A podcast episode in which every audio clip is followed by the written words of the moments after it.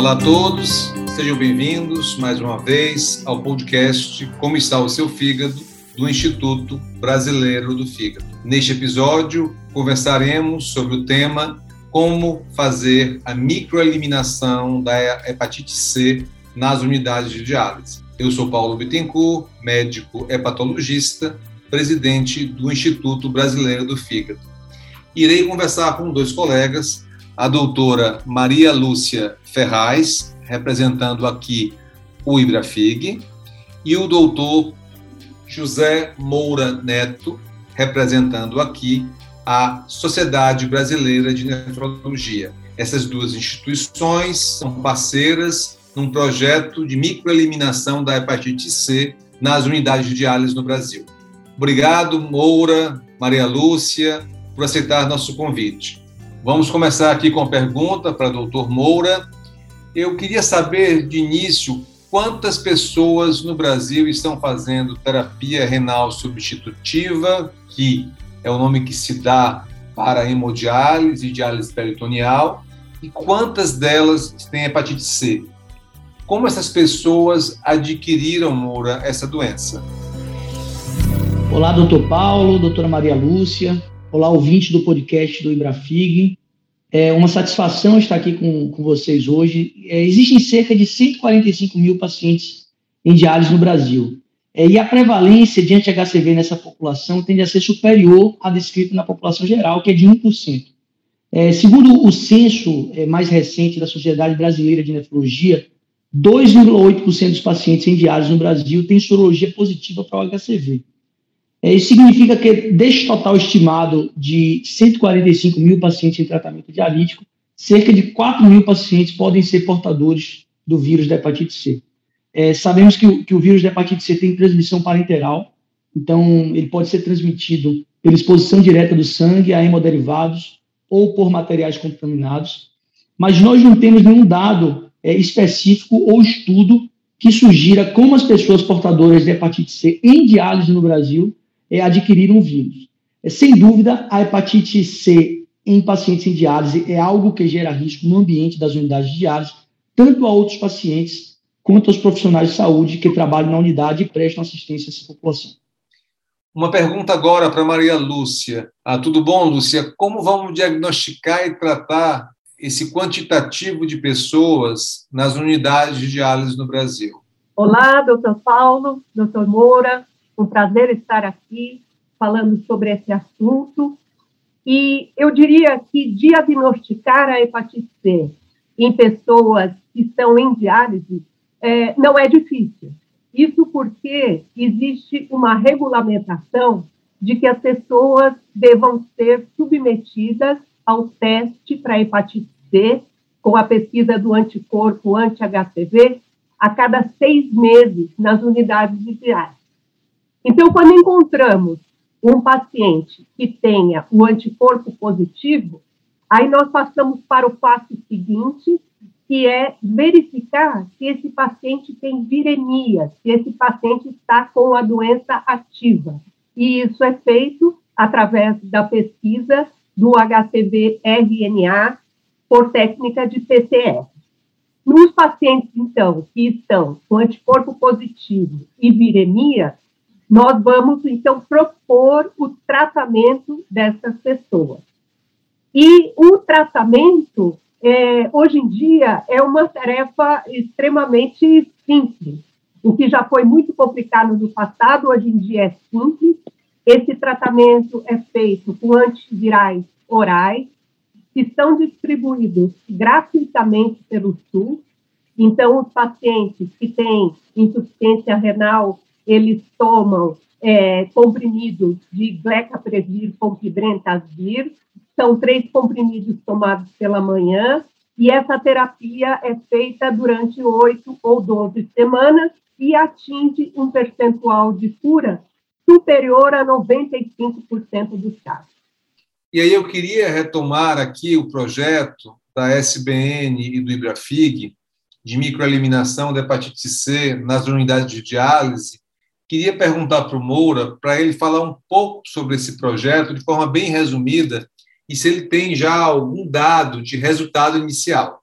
É, esse projeto é uma iniciativa sem precedentes de três sociedades médicas, a Sociedade Brasileira de Nefrologia, a Sociedade Brasileira de Hepatologia e o Instituto Brasileiro do Fígado. A concepção do projeto e os primeiros passos foram dados ainda em 2020, é, com a elaboração do projeto de pesquisa, a aprovação do Comitê de Ética e a definição da estratégia de implantação do projeto, estratégia nacional de implantação do projeto, é que, resumidamente, tem como objetivo identificar portadores de vírus da hepatite C entre os pacientes em diálise e, em seguida, tratá-los de acordo com o PCDT vigente. É, nós tivemos um período inicial de planejamento, onde gravamos é, videoaulas, podcasts, fizemos material informativo sobre o projeto. É, depois passamos por um longo período com reuniões e convite é, a todas as partes envolvidas, de clínicas a representantes estaduais, e nos últimos meses nós iniciamos o cadastramento das clínicas de diálise no projeto. É, nós já temos mais de 250 unidades de diálise cadastradas, o que é um número significativo. É, e nesse momento os pacientes já estão sendo identificados e tratados para hepatite C, com alguma variação de um estado para o outro. Lúcia, o Brasil ele é signatário do plano de eliminação da hepatite C até 2030. É um plano que foi proposto pela Organização Mundial de Saúde. Será que a gente consegue chegar lá sem diagnosticar e tratar essas pessoas em diálise? Sim, Paulo. A Organização Mundial da Saúde propôs em 2016 algumas metas para a eliminação da hepatite C até 2030. Diagnosticar 90% das pessoas, tratar 90% das pessoas e, com isso, reduzir significativamente a mortalidade, tanto por hepatite C como por hepatite B. Eu diria para você que nenhum país do mundo, muito provavelmente, vai conseguir atingir essas metas até 2030. Nós temos parâmetros de segmento dessa, do, do atingimento dessas metas e é, virtualmente nenhum país vai conseguir atingir neste prazo. Mas certamente trabalhar com as unidades de diálise e como o doutor Moura falou, tem uma prevalência alta de infecção pelo vírus da hepatite C, é algo extremamente importante se quisermos chegar perto dessas metas estabelecidas pela OMS. Então, é fundamental trabalhar com essa população, assim como com outras populações que têm prevalências altas de hepatite C. Moura, fala um pouco para a gente como a SBN está engajando seus associados nefrologistas neste projeto de eliminação. Quais são os maiores entraves para alcançarmos a meta de uma diálise no Brasil livre de hepatite C? Então, esse projeto já foi pensado de uma forma descentralizada. É, existe um representante em cada estado, tanto da SBN quanto da SBH. Esse representante é o líder do projeto no estado, responsável por engajar as clínicas de diálise, por revisar e por comunicar o fluxo de tratamento aos colegas. As clínicas que eliminarem o vírus da hepatite C irão receber um certificado com chancela das três sociedades é, e um selo de unidade livre de hepatite C.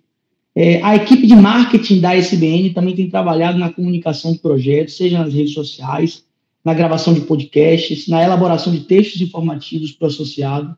É, nós criamos formas de comunicar e engajar a comunidade nefrologia, da nefrologia brasileira.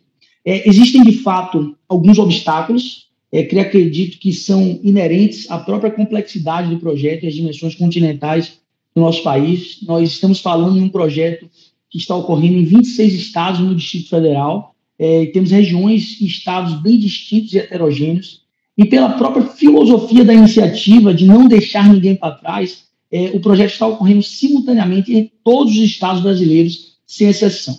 É, além disso, o projeto tem diversas fases, o que acrescenta é, também alguma complexidade. Então, nós temos estados que ainda estão discutindo o fluxo de tratamento, outros estados já estão cadastrando as clínicas no, no registro, e outros já trataram boa parte dos pacientes e estão em fase de registrar os dados na base de dados. É, por fim, o setor de diálise ele é muito dependente do SUS, mais de 80% das sessões de hemodiálise são custeadas pelo Sistema Único de Saúde, que vem sofrendo um subfinanciamento e alguns anos sem reajuste adequado.